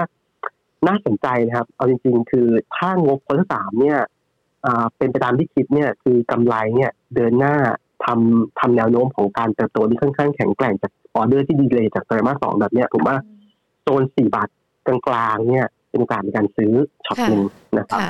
ก็คืออาจจะต้องแบ่งไม้ค่อยๆ เก็บกันไป แล้วเรามองราคาเป้าหมายตัวนี้เขาว่ายังไงหรอคะ เพราะว่าเราเห็นราคาของเขา all time high กันไปสักห้าบาทสามสิบสตางค์กันมาก่อนหน้านี้แล้ว โอเค ในเชิงของปัจจัยพื้นฐานเนี่ยต้องบอกว่าหุ้นตัวนี้เรายังไม่ได้ทางฝ่ายวิจัยของ Maybank เนี่ยยังไม่ได้เข้าไป cover นะครับถือว่าดูในเชิงของตัว consensus เนี่ยส่วนใหญ่แล้วเนี่ยตัวค่าเฉลี่ยของตัว consensus จะวางไว้ที่ประมาณห้าบาทจนถึงห้าบาทห้าสิบนะครับเพื่อดูโซนของตัว consensus ก็ต้องบอกว่า ยังพอมี room อย่างน้อยเนี่ยเราเก็งในโซนเนี้ยสี่บาทกว่าเนี่ย ไปเก็งในโซนประมาณจุดแนวต้านเนี่ยสั้นๆไว้ที่ห้าบาทกว่าพอได้อยู่นะครับค่ะ อีกหนึ่งตัวที่วันนี้ดูเหมือนว่าจะบวกขึ้นมาได้เหมือนกันนะคะ แล้วก็เป็นอีกตัวหนึ่งที่คุณผู้ชมที่ดูของดู Facebook ของเราแล้วก็ YouTube ของเราถามมาก็คือตัว True ที่อาจจะมีข่าวว่าจะไปรวมกันด้วย หรือว่าแม้แต่ราคาที่บวกขึ้นมาวันนี้สักประมาณ 0.49%เรามองตัวนี้ยังไงหรอคะ เอ่อภาพรวมทรูนี่ต้องบอกว่าเอ่อถ้าเกิดดูไปดูในเชิงของตัวปัจจัยพื้นฐานกันปัจจัยพื้นฐานในช่วงของ quarter สามเนี่ยผมว่าเป็นยังเป็นภาพของการขาดทุนนะครับที่ถือว่าด้วยโมเมนตัมของการขาดทุนของ True เนี่ยจะเป็นภาพของโมเมนตัมที่ขาดทุนน้อยลงนะครับในนี้ตลาดจะเข้ามาจริงไปในเชิงของสัญญาณช็อตแรกคือเรื่องของพัฒนาการที่ดีขึ้นของผลประกอบการแม้ว่ายังไม่สามารถที่จะ turn กลับมาเป็นบวกได้เนี่ย แต่เป็นมุมตั้มที่ดีขึ้นทั้งฝั่งของตัวเย็นเย็นแล้วก็ Q on Qนะครับหน้าหุ้นอันนี้อันนี้เป็นช็อตแรกที่ดูดูเป็นขาที่ดูเหมือนที่จะน่าสนใจนะครับในภาพระยะสั้น แล้วก็จริงๆถ้าจะดูในเชิงของตัว story ที่ผ่านมาเห็นว่าหน้าหุ้นของ True ก็อาจจะมีข่าวที่เข้ามาเล่นกันพอสมควรนะครับไม่ว่าจะเป็นข่าวของการที่อยู่ในเรื่องของตัว True ตัว d t แท็ต่างๆนะครับ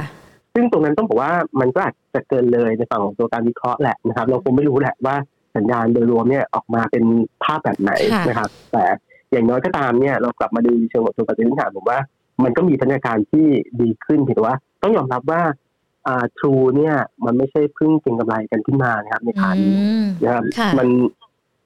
มันเก็งกำไรขึ้นมาเนี่ยจากโซนด้านล่างเนี่ยโซนสักประมาณสามบาทในลาเลียนในขานี้นะครับขึ้นมาค่อนข้างเยอะเหมือนกัน สามบาทมาสี่บาทเนี่ยเปอร์เซ็นต์ค่อนข้างสูงมากนะครับ แล้วก็ด้านบนเนี่ยเพื่อไปดูตัวค่าเฉลี่ยของอินเอสองร้อยวันที่กดไว้อยู่เนี่ย มันจะมีอยู่ในโซนประมาณสี่บาทสี่สิบเนี่ยด้วยข่าวทูเนี่ยเอ่ออาจจะเป็นภาพของการหน้าขึ้นของการที่อยู่ในโซนล่างแล้วก็เก็งใดดันขึ้นมานะครับ ก็ใช้กรอบในต้านที่โซนสี่บาทสี่สิบแล้วกันนะครับ ในการที่จะล็อกเล่นรอบไว้ก่อน คือถ้าจะได้ไปต่อเนี่ยจังหวะอยู่โซนนั้นเนี่ยผมว่ามันจะมีจังหวะในการพัก เพื่อไปต่อนะครับน้อยเนี่ยตรงโซน 4.4 เนี่ยน่าจะมีจังหวะในการพักก่อนนะครับค่ะงั้นขอแตะตัวดีแท็สักนิดนึงได้ไหมคะ เพราะว่าข่าวเขามาคู่กันแต่ว่าเดี๋ยวในอนาคตถ้าข่าวลือเป็นเรื่องจริงยังไง ค่อยมาคุยกันอีกทีหนึ่ง แต่ว่าอันนี้ขอแยกออกมาเฉพาะตัวดีแท็วันนี้เราก็เห็นสัญญาณการปรับตัวขึ้นมาแล้วด้วยเหมือนกันนะคะ โอเค สัญญาณของตัวดีแท็นี้ต้องบอกว่าถ้าเกิดดูเชิงของตัวปัจจัยพื้นฐานเนี่ยคือ ช่วงผ่านมาอาจจะแผ่วนิดนึงนะครับสำหรับตัวฝั่งของ d t แทแล้วก็เชื่อว่างบคนที่สามเนี่ยอาจจะยังไม่ได้เด็ดนะครับแต่แน่นอนคือตอนเนี้ยขาของการเก็งรายของ d t แทขึ้นมาคล้ายๆกันเมื่อกี้ทรูเนี่ยจากสามมาสี่ d t แทเนี่ยจากสามสิบมาสี่สิบนะครับด้วยด้วยพอชั่นเนี่ยคล้ายๆกันเลยนะครับ ก็ต้องบอกว่าด้วยโมเมนตัมของหน้าข่าวอะไรต่างๆเราคงไม่สามารถที่จะรู้ได้ว่าท้ายสุดจะจริงหรือไม่จริงเนี่ยถือว่า ถ้าไปดูในข่าวของการความเสี่ยงต่างๆเนี่ยแน่นอนมันดึงขึ้นมาขาหนึ่งแล้วนะครับ แล้วก็ตัวด้านบนคล้ายกับ D อ่า True เมื่อกี้นะครับ ฝั่งตัว D t แทเนี่ยมันก็จะมีเส้นค่าเฉลี่ย index สองร้อยที่กดเขาอยู่นะครับในโซนประมาณ43 บาทนั้นเนี่ยด้วยข่าวของการเก็งกำไรเนี่ยด้านบนเนี่ยผมว่าดูแนวต้านสำคัญเนี่ยในจุดประมาณ43 แล้วก็จริงๆ d t แทเนี่ยจะเป็นหน้าหุ้นที่ report ผลประกอบผลประกอบการเนี่ยค่อนข้างเร็วสุดในกลุ่มด้วยนะครับ ก็ อาจจะถ้าเกิดอยากได้จริงๆผมว่ารอหลังงบก็ได้ เพราะว่างบผมเชื่อว่างบของ dtac ยังไม่ได้เด่นมากในช่วง quarter สามนะครับถ้าเกิดจะเล่นเล่นกันอีกรอบหนึ่งเนี่ยก็ รองบออกมาก่อนแล้วค่อยกลับไปสะสมนะครับค่ะ ถ้าเอาจริง ๆ แล้ววันนี้ตลาดหุ้นของเรามีหลากหลายตัวเลยนะคะ ที่เป็น story ที่เอามาถามคุณวิจิตกันได้ด้วยนะคะ ตอนนี้หญิงขออนุญาตหยิกยกคำถามคุณผู้ชมนะคะ คุณวิจิตขาที่ดูทั้ง Facebook แล้วก็ YouTube live ของเรามาสอบถามกันด้วย มีคุณมิกิบอกว่าเป็นแฟนคลับเลยนะคะ ฟังทุกเช้าเลย อยากจะสอบถามตัวหุ้นหน่อยเพราะว่าเขาติดอยู่ด้วยนะคะ ตัวนามยงอะค่ะเขาติดตัวนี้อยู่แก้ไขยังไงดีเลย ทิศทางของตัวนามยงเนี่ยต้องบอกว่าเป็น port ของตัวท่าเรือนะครับ สัญญาณของ port port ท่าเรือของการขนส่งของตัวรถยนต์นะครับทิศทางของตัวรถยนต์เนี่ยโมเมนตัมช่วงสั้นเนี่ยของบ้านเราอะอาจจะมีจังหวะในการแผ่วลงบ้างนะครับในระยะสั้นนะครับที่แต่ว่าด้วยภาพของปีหน้าเนี่ยผมว่าทิศทางของยอดการส่งออกของรถยนต์เนี่ยน่าจะเป็นภาพของการ rebound กลับขึ้นไปได้ช็อตหนึ่งนะครับ ก็ภาพสั้นๆอาจจะ แอบเหนื่อยนิดนึงในในในเชิงของตัวประกอบการโซนนี้นะครับเพราะว่าขาของตัว auto เนี่ยมันเป็นภาพของการแผ่วบ้างเพราะว่าชิปอะต้องบอกว่าปัญหาเรื่องของชิปต่างๆ เนี่ย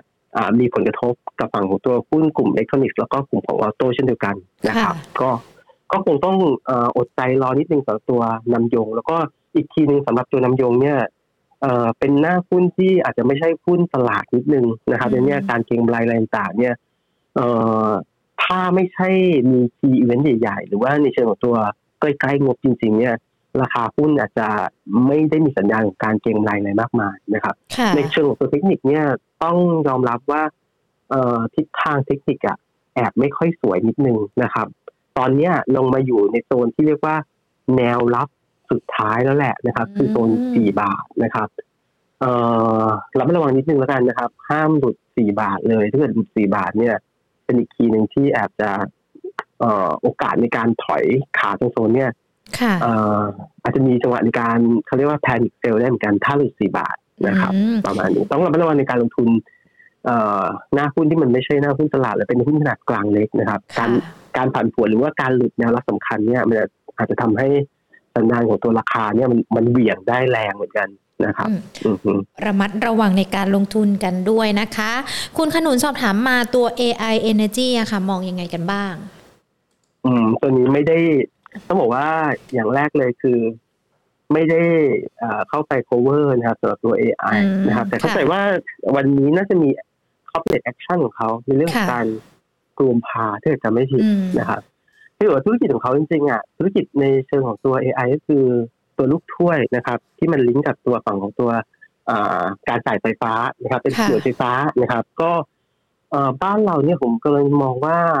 ฝั่งของงานประมูลจริงๆเขาลิงก์กับพวกงานประมูลพวกนี้ค่อนข้างเยอะต้องบอกว่าเรื่องของตัวงานประมูลผมว่ามันยังไม่ได้เด่นมากสำหรับตัวงานประมูลพวกนี้นะครับ ในช่วงระยะสั้นนะครับถือว่าคงต้องค่อยๆ กลับไปมองในเชิงของปัจจัยพื้นฐานเป็นหลักละกันที่ว่าด้วยภาพของหุ้นตัวนี้ผมว่าในเชิงของการวิเคราะห์เนี่ยอาจจะเป็นหุ้นขนาด ใช้เล็กนิดนึงที่เอ่อน่าจะไม่แทบจะไม่มีโบรกเกอร์ไหนเข้าไป cover นะครับ ประมาณนั้นคงต้องรอค่อยๆติดตามในเชิงของตัวเอ r n i n g เป็นหลักด้วยละกันนะครับอะก็ติดตามตามคำแนะนำกันด้วยนะคะ คุณพิรพงศ์สอบถามตัว SSP ค่ะเสริมสร้าง power ตัวนี้คุณวิจิตดูได้ไหมคะ SSP คือคล้ายๆกันเป็นหุ้นรีดทางด้านของตัวพลังงานทางเลือกนะครับ ขนาดกลางนะครับ ที่ ดึงขึ้นมาในรอบที่ผ่านมาเนี่ยค่อนข้างพอสมควรเลยนะครับ ก็เป็นพลังงานทางเลือกที่ค่อนข้างดีแหละนะครับเออพี่หนูว่าในเชิงของตัวเวอร์ชันผมว่ามันเริ่มตึงอะในโซนเนี้ยสิบสองสิบสามบาทสิบสี่บาทเนี่ยมันเริ่มตึงในหลักหนึ่งแล้วนะครับ ก็คงต้องใช้เขาเรียกว่าเอ่อในเชิงของรอมุมตั้งของการจ่ายไฟ COD ต่างๆเนี่ยมันก็ทำให้กำไรของเขาเนี่ยดึงกลับขึ้นมาพี่หนูว่านี่ มันมันไพรซ์อินในราคาหุ้นไปในระดับหนึ่งนะครับขานี้จะเห็นว่าปีนี้ไล่เรียนตั้งแต่6บาทขึ้นมา12บาทเนี่ยปรับตัวขึ้น100เปอร์เซ็นต์แล้วครับแต่ว่ามันมันตอบรับเชิงบวกกับตัวเมกะวัตที่มีตัวโรงไฟฟ้า PPA ต่างๆ เนี่ยที่อยู่ในมือเนี่ยพอสมควรนะครับ ก็อาจจะใช้จังหวะตรงโซนนี้ผมว่าเริ่มเริ่มยากแล้ว เพราะว่าราคาหุ้นมันเริ่มแกว่งตัวออกข้าง มันไม่ใช่เฟสในการแลลี่กลับขึ้นมานะครับ ถ้าเกิดไม่มีเมกะวัตใหม่ๆเนี่ยแต่ว่า ตลาดอะมันเหมือนตอบโจทย์เมกวัตที่ในมือเนี่ยไปในระดับหนึ่งแล้ว แม้ว่าเมกวัตในมือจะยังไม่ได้ COD จ่ายไปอะไรก็ตามนะครับหรือว่าในเชิงของปัจจัยพื้นฐานเนี่ยนักวิเคราะห์ถ้าแค่มีเจออ่า PPA เนี่ยคือตัวใบที่การไฟฟ้าเนี่ยยอมรับในการที่จะอ่ารับไฟตัวเนี้ยนะครับ ในการซื้อไฟต่างๆ เนี่ยก็เป็นอีกจุดหนึ่งที่นักวิเคราะห์สามารถที่จะใส่เข้าไปที่มาประมาณการได้เหมือนกันอืมนะครับ ค่ะ ผมว่าโซนนี้มันเป็นโซนที่บนแล้วแหละครับค่ะอืม โอ้สามสี่ตัวที่เราถามมานี่ดูไม่ไม่ราคาลงก็เป็นราคาที่บนไปแล้วด้วยนะคะ คุณเกียรติศักดิ์ถามตัว PTG ค่ะ มองยังไงกันบ้างคะ PT- PTG Energy ค่ะ PTG นะครับ PTG PTG ต้องบอกว่าสัญญาณของตัวโมเมนตัมเนี่ยผมว่า quarter สาม PTG ไม่เด่นนะครับ แล้วก็ช่วงสั้นๆของ PTG เนี่ยอ่าเราจะเห็นว่าเขามีจังหวะในการที่จะอ่าฝั่งของตัวปั๊มเนี่ย มีพวก policy risk เข้ามาเกี่ยวข้องค่อนข้างเยอะนะครับภาครัฐเนี่ยพยายามที่จะ cap ในเรื่องของตัวค่าการตลาดต่างๆ เนี่ยทำให้ตัวเนี้ยมันอาจจะมากดดันในเชิงของตัว margin ในระยะสั้นในช่วงของตัวต้นๆ quarter สี่หนึ่งเดือนได้เช่นเดียวกันเลยเนี่ยอืมอ่าภาพตัวแบบนี้ผมว่ามันยังเป็นภาพของการแผ่วอะถ้าเกิดอยากได้จริงๆผมว่ารองบ quarter สามออกก่อนนะครับอืมแล้วค่อยเป็นอีกจุดหนึ่งเข้าไปอ่าทยอยซื้อแต่ต้องบอกว่าเป็นหุ้นที่ดีนะครับเพียงแต่ว่าแค่ในเชิงของระยะสั้นเนี่ยผมว่าค่ะผู้ประกอบการ เขาเขายังไม่เด่นนะครับ ประมาณนั้นรอซื้อแล้วกันครับโซนนี้ค่ะอาจจะยังไม่ใช่นะครับ ประมาณนี้ค่ะ คุณวสันต์ถามตัว KISS มาค่ะโรจูคิสค่ะ เราไม่ค่อยมีนักลงทุนอืมติดตามหรือว่าถามในกลุ่มพวกนี้เลยเนาะกลุ่มความสวยความงาม อืม ตัวตัวโรจูคิสนี่เป็นตัวหนึ่งที่เมื่อกี้ได้ยินเสียงโอ้เข้าโหมาในตลาดนี่ก็คือ เอ่อเปิดตัวขึ้นแล้วก็ underperform เรื่อยๆนะครับผมเชื่อว่าค่ะเอ่อจุดหลักของโรจูคิสอะคืออยู่ที่ผลประกอบการแล้วก็ valuation แหละครับอืมในในตัวนี้เราอาจจะยังไม่ได้เข้าไปวิเคราะห์ในเชิงของปัจจัยพื้นฐานนะครับหรือว่าถ้าเกิดเราไปดูโมเมนตัมของผลประกอบการเนี่ยเอ่อก็ไม่ได้เด่นมาก ขณะที่ในเชิงของตัว valuation เนี่ย เล่นกันในโซนที่สูงมากนะครับ ดูจาก trailing PE เนี่ยอยู่ในโซนสักประมาณเกือบเกือบห้าสิบเท่าอะอืมนะครับค่ะทีหลักมันก็เลยกลายเป็นว่า ถ้าราคาหุ้นจะได้ไปต่อจริงๆเนี่ยโมเมนตัมของตัวกำไรต้องทำได้แข็งแกร่งกว่านี้นะครับค่ะอือหือดูอันนี้ดูครึ่งปีเนี่ยกำไรของเขาอยู่โซนสักประมาณเจ็ดสิบกว่าล้านนั่นเองอะนะครับ ยังถือว่าเป็นภาพของการ drop ต่อเนื่องเลยจาก quarter อ่าจากปีหกสองทั้งปีได้ร้อยเก้าสิบนะครับค่ะปีหกสามเนี่ย ทั้งปีได้หนึ่งร้อยหกสิบล้านนะครับปีนี้สอง quarter ได้ไปแค่เจ็ดสิบห้าล้านนะครับ ก็ทำให้ กลายเป็นว่ายิ่งเข้าตลาดมาเนี่ยกำไร drop ลงไปเรื่อยๆนะครับ ก็ valuation ก็จะสูงขึ้นเรื่อยๆนะครับ ตัวนี้ผมว่าด้วยด้วยราคาแบบนี้อยู่ก็ PE เทรดกันขนาดนี้อยู่เนี่ยเอ่อคงยัง underperform อยู่นะครับ จริงๆ หน้าหุ้นของค้าปลีกหลายๆตัวอยู่ในโซนแบบหน้าหุ้นใหญ่ๆอยู่ในโซนสักประมาณยี่สิบสามสิบเท่าแล้วแหละนะครับยี่สิบกว่าเท่า ตัวนี้ยังเทรดอยู่สักประมาณห้าสิบเท่าผมว่ามันมันแพงเกินไปนิดนึงอืมนะครับอันเนี้ย ราคาหุ้นก็คงตอบโจทย์ว่า underperform อยู่นะครับ คงคงยังไม่รีบไปไหนนะครับสำหรับตัวค่ะโรจูคิสค่ะเอ่อตัว TU ราคามีคุณผู้ชมถามมาคุณเพชรบอกว่าน่าสนใจไหม เพราะว่าราคามันตอนนี้ถ้าดูก็ดูเหมือนว่าจะย่อลงไปนะคะ โอเคภาพรวมของตัว TU เนี่ย เป็นอีกทีหนึ่งที่เอ่อสัญญาณของตัวงบ quarter สามเนี่ย อาจจะเป็นภาพของการแผ่วนะครับอืมแต่แผ่วมาเนี่ยมันแผ่วมาจากฐานสูง เพราะว่าถ้าไปดูครึ่งปีแรกเนี่ย สัญญาณของตัว TU เนี่ยทำได้ค่อนข้างแข็งแกร่งมากนะครับนี้เนี่ยภาพรวมของ quarter สามเนี่ยก็จะเป็นภาพของการ drop ลงมาหน่อยนึงนะครับ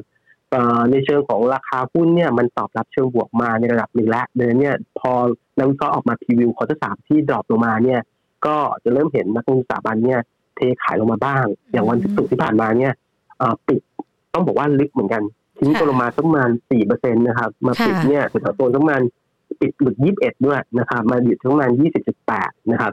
คำถามคือมันจะแย่อย่างเงี้ย ต่อ drop ลงไปเรื่อยๆเลยหรือเปล่าอืมคำตอบก็คือไม่นะครับค่ะ quarter สามเนี่ย drop มาเป็นแค่ชั่วคราว แล้วก็โมเมนตัมของตัว quarter สี่เนี่ยจะค่อยๆไล่เรียงกลับ ทีหลักเนี่ยถ้าเราไปดูเนี่ยสัญญาณของตัวที่เด่นๆเนี่ยอาหารสัตว์เลี้ยงนะครับอืมอ่าเพ t ฟู้ดเนี่ยต้องบอกว่า quarter สามแผ่วลงมาบ้าง แต่ quarter สี่เนี่ยสัญญาณของตัวบริษัทเนี่ยอ่าบอกแล้วว่าทิศทางเนี่ยเราเริ่มเห็นออเดอร์ที่ดึงกลับขึ้นมานะครับ แล้วก็เอ่อ สัญญาณของพวกการเปิดประเทศฝั่งของเอ่อธุรกิจทางด้านของ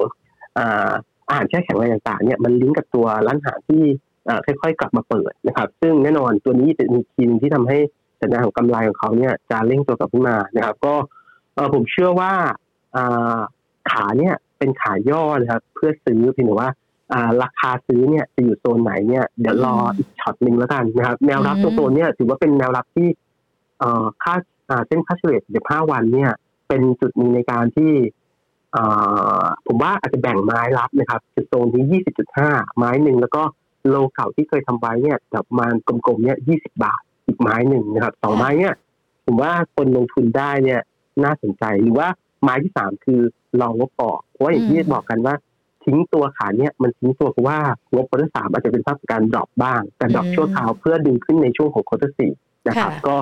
best timing ผมว่างบออกซื้อนะครับ แล้วก็ช่วง quarter สี่เนี่ย story ที่จะเป็นตัวขับเคลื่อนอีกช็อตหนึ่งก็คือการ spin off บริษัทลูกนะครับ จะมีอ่า TFM เนี่ยคือตัวที่อ่าเป็นอาหารสัตว์เนี่ยของเขาเนี่ยจะออกมา spin off ในปลายปีนี้นะครับ ผมเชื่อว่าหน้าตัวตัวหุ้นตัวเนี้ย TU ยังเป็นหน้าหุ้นที่ดีนะครับ แต่สั้นๆอาจจะเจ็บในเรื่องของงบนิดนึงนะครับอืมรอยอดซื้อครับตัวนี้น่าสนใจครับ มันจะล้อไปกับตัว TFG Thai Food Group ด้วยหรือเปล่าคะ มันอยู่ในเขาเรียกว่าลักษณะการเทรดหรือว่าแม้แต่ลักษณะการถือมันจะไปด้วยกันหรือเปล่าคะใช้ลักษณะเดียวกันไหมอ่าอ่าโมโมเมนตัมของตัวธุรกิจเอ่ออยู่ในกลุ่มของอาหารเหมือนกันอืมแต่ว่าด้วยลิงก์หน้าหน้ากลุ่มเนี่ยต่างกันนะครับอืมคือตัวของ TU เนี่ยส่วนใหญ่จะเป็นปลาทูน่าค่ะเป็นหลักนะครับ แล้วก็อาจจะมีในฝั่งของตัวกุ้งด้วยนะครับค่ะ ขณะที่ตัว CFC เนี่ยคีย์หลักของเขาเนี่ยก็จะเป็นตัวของไก่ไก่แล้วก็หมูนะครับ อืมเดี๋ยวเนี่ยด้วยโซนอ่าตรงสั้นๆเนี่ยต้องต้องยอมรับว่าเอ่อสัญญาณของตัวราคาเนี่ย หมูไก่เนี่ยมันเป็นอืมภาพของการแผ่วลงมานะครับค่ะแล้วก็บวกกับโซนนี้จะเป็นโซนหนึ่งช็อตหนึ่งที่อ่าอยู่ในภาวะของการกินเจเนี่ยราคาของตัวเนื้อสัตว์เนี่ยก็จะถอยออกมาอีกช็อตหนึ่งด้วยเช่นเดียวกันนะครับพี่ว่าด้วยโซนหลักเนี่ยหมูไก่ตรงโซนเนี่ยยังไม่ค่อยเด่นนักถ้า เกิดตัวดู GFPT เนี่ยดูประกอบไปพวก GFPT หรือว่า CPF จะเหมาะสมกว่า จะคล้ายๆกว่านะครับอืม CPF จะลิงก์กับพวกพวกของตัวหมูเป็นหลักนะครับค่ะแล้วก็ตัว GFPT จะลิงก์ตัวไก่เป็นหลักนะครับค่ะซึ่งอ่าหน้าหุ้นพวกเนี้ยจะเป็นหน้าหุ้นที่คล้ายๆกันอยู่ในอืมโซนที่ underperform ลงมาเรื่อยๆนะครับอืมประมาณนี้แต่ครับแต่แต่คุณผู้ชมที่ดูของเราเขาถือตัว TFG อยู่เขาบอกว่าถ้าระยะกลางถือได้ไหมอะคะตัวนี้เอ่อ ทิศทางของ TFC ระยะกลางถือได้ไหม ผมก็เชื่อว่าอืมเดี๋ยวราคาในเชิงของตัวอ่าไก่มันลงมาเยอะพอสมควรแล้วนะครับค่ะทีเนี้ยภาพรวมของไก่เนี่ย อาจจะมีจังหวะในการลุ้นบีบขึ้นได้ในช่วงถัดไปนะครับอืมก็ค่ะก็พอได้ราคาหุ้นผมว่ามันมันลงมาลึกในระดับหนึ่งจากโซนที่ทำกันสักประมาณโซนหกบาทเนี่ยค่ะแถวนี้ไซด์เวย์โซนประมาณสี่บาทห้าสิบนะครับค่ะก็เป็นทีหนึงที่น่าสนใจถ้าเกิดให้ให้ชอบมากกว่าเนี่ยเอ่อผมแอบชอบตัว CFPT มากกว่าอืมนะครับค่ะเพราะว่าคีย์หลักค่ะของ GFPT เนี่ยคือเอ่อช่วงที่ผ่านมาที่จำกันได้เนี่ยเขาเคยเกิดปัญหาปัญหาตัวไฟไหม้รายการผลิตเขาหายไปหมดเลยนะครับ ปีนี้เป็นปีหนึ่งที่เขาดึงรายการผลิตเนี่ยกลับขึ้นมาหมดแล้วนะครับ แล้วก็ใช้โอกาสในการที่จะดึงรายการผลิตกลับขึ้นมาด้วยเลเวลเดิมเนี่ยเอ่อมีการ on top line การผลิตใหม่ๆ ขึ้นมาอีกสองรายด้วยนะครับดังนั้นเนี่ยภาพรวมแบบเนี้ยปีนี้เป็นช่วงของการที่ปรับพอร์ตทุกอย่างของเขา แล้วก็ปีหน้าจึง เป็นเรื่องของการก้าวกระโดดของของโมเมนตัมของกำไรของ GFPT นะครับอืมดังนั้นเนี่ยด้วยภาพแบบนี้ผมว่า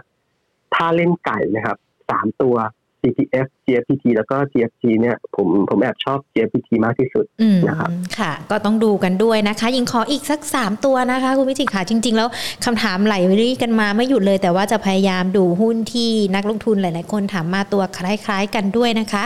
กันกุลล่ะคะ มองยังไงกันบ้างสำหรับการกุลน่าถือไหมคะ โอเค กันกุลเป็นหน้าหุ้นที่อดีตเนี่ยคือพลังงานทางเลือกนะครับอืมทั้งดึงขึ้นมาจากโซล่าร์นะครับ ต่อยอดด้วยฝั่งของตัวพลังงานลมนะครับ แต่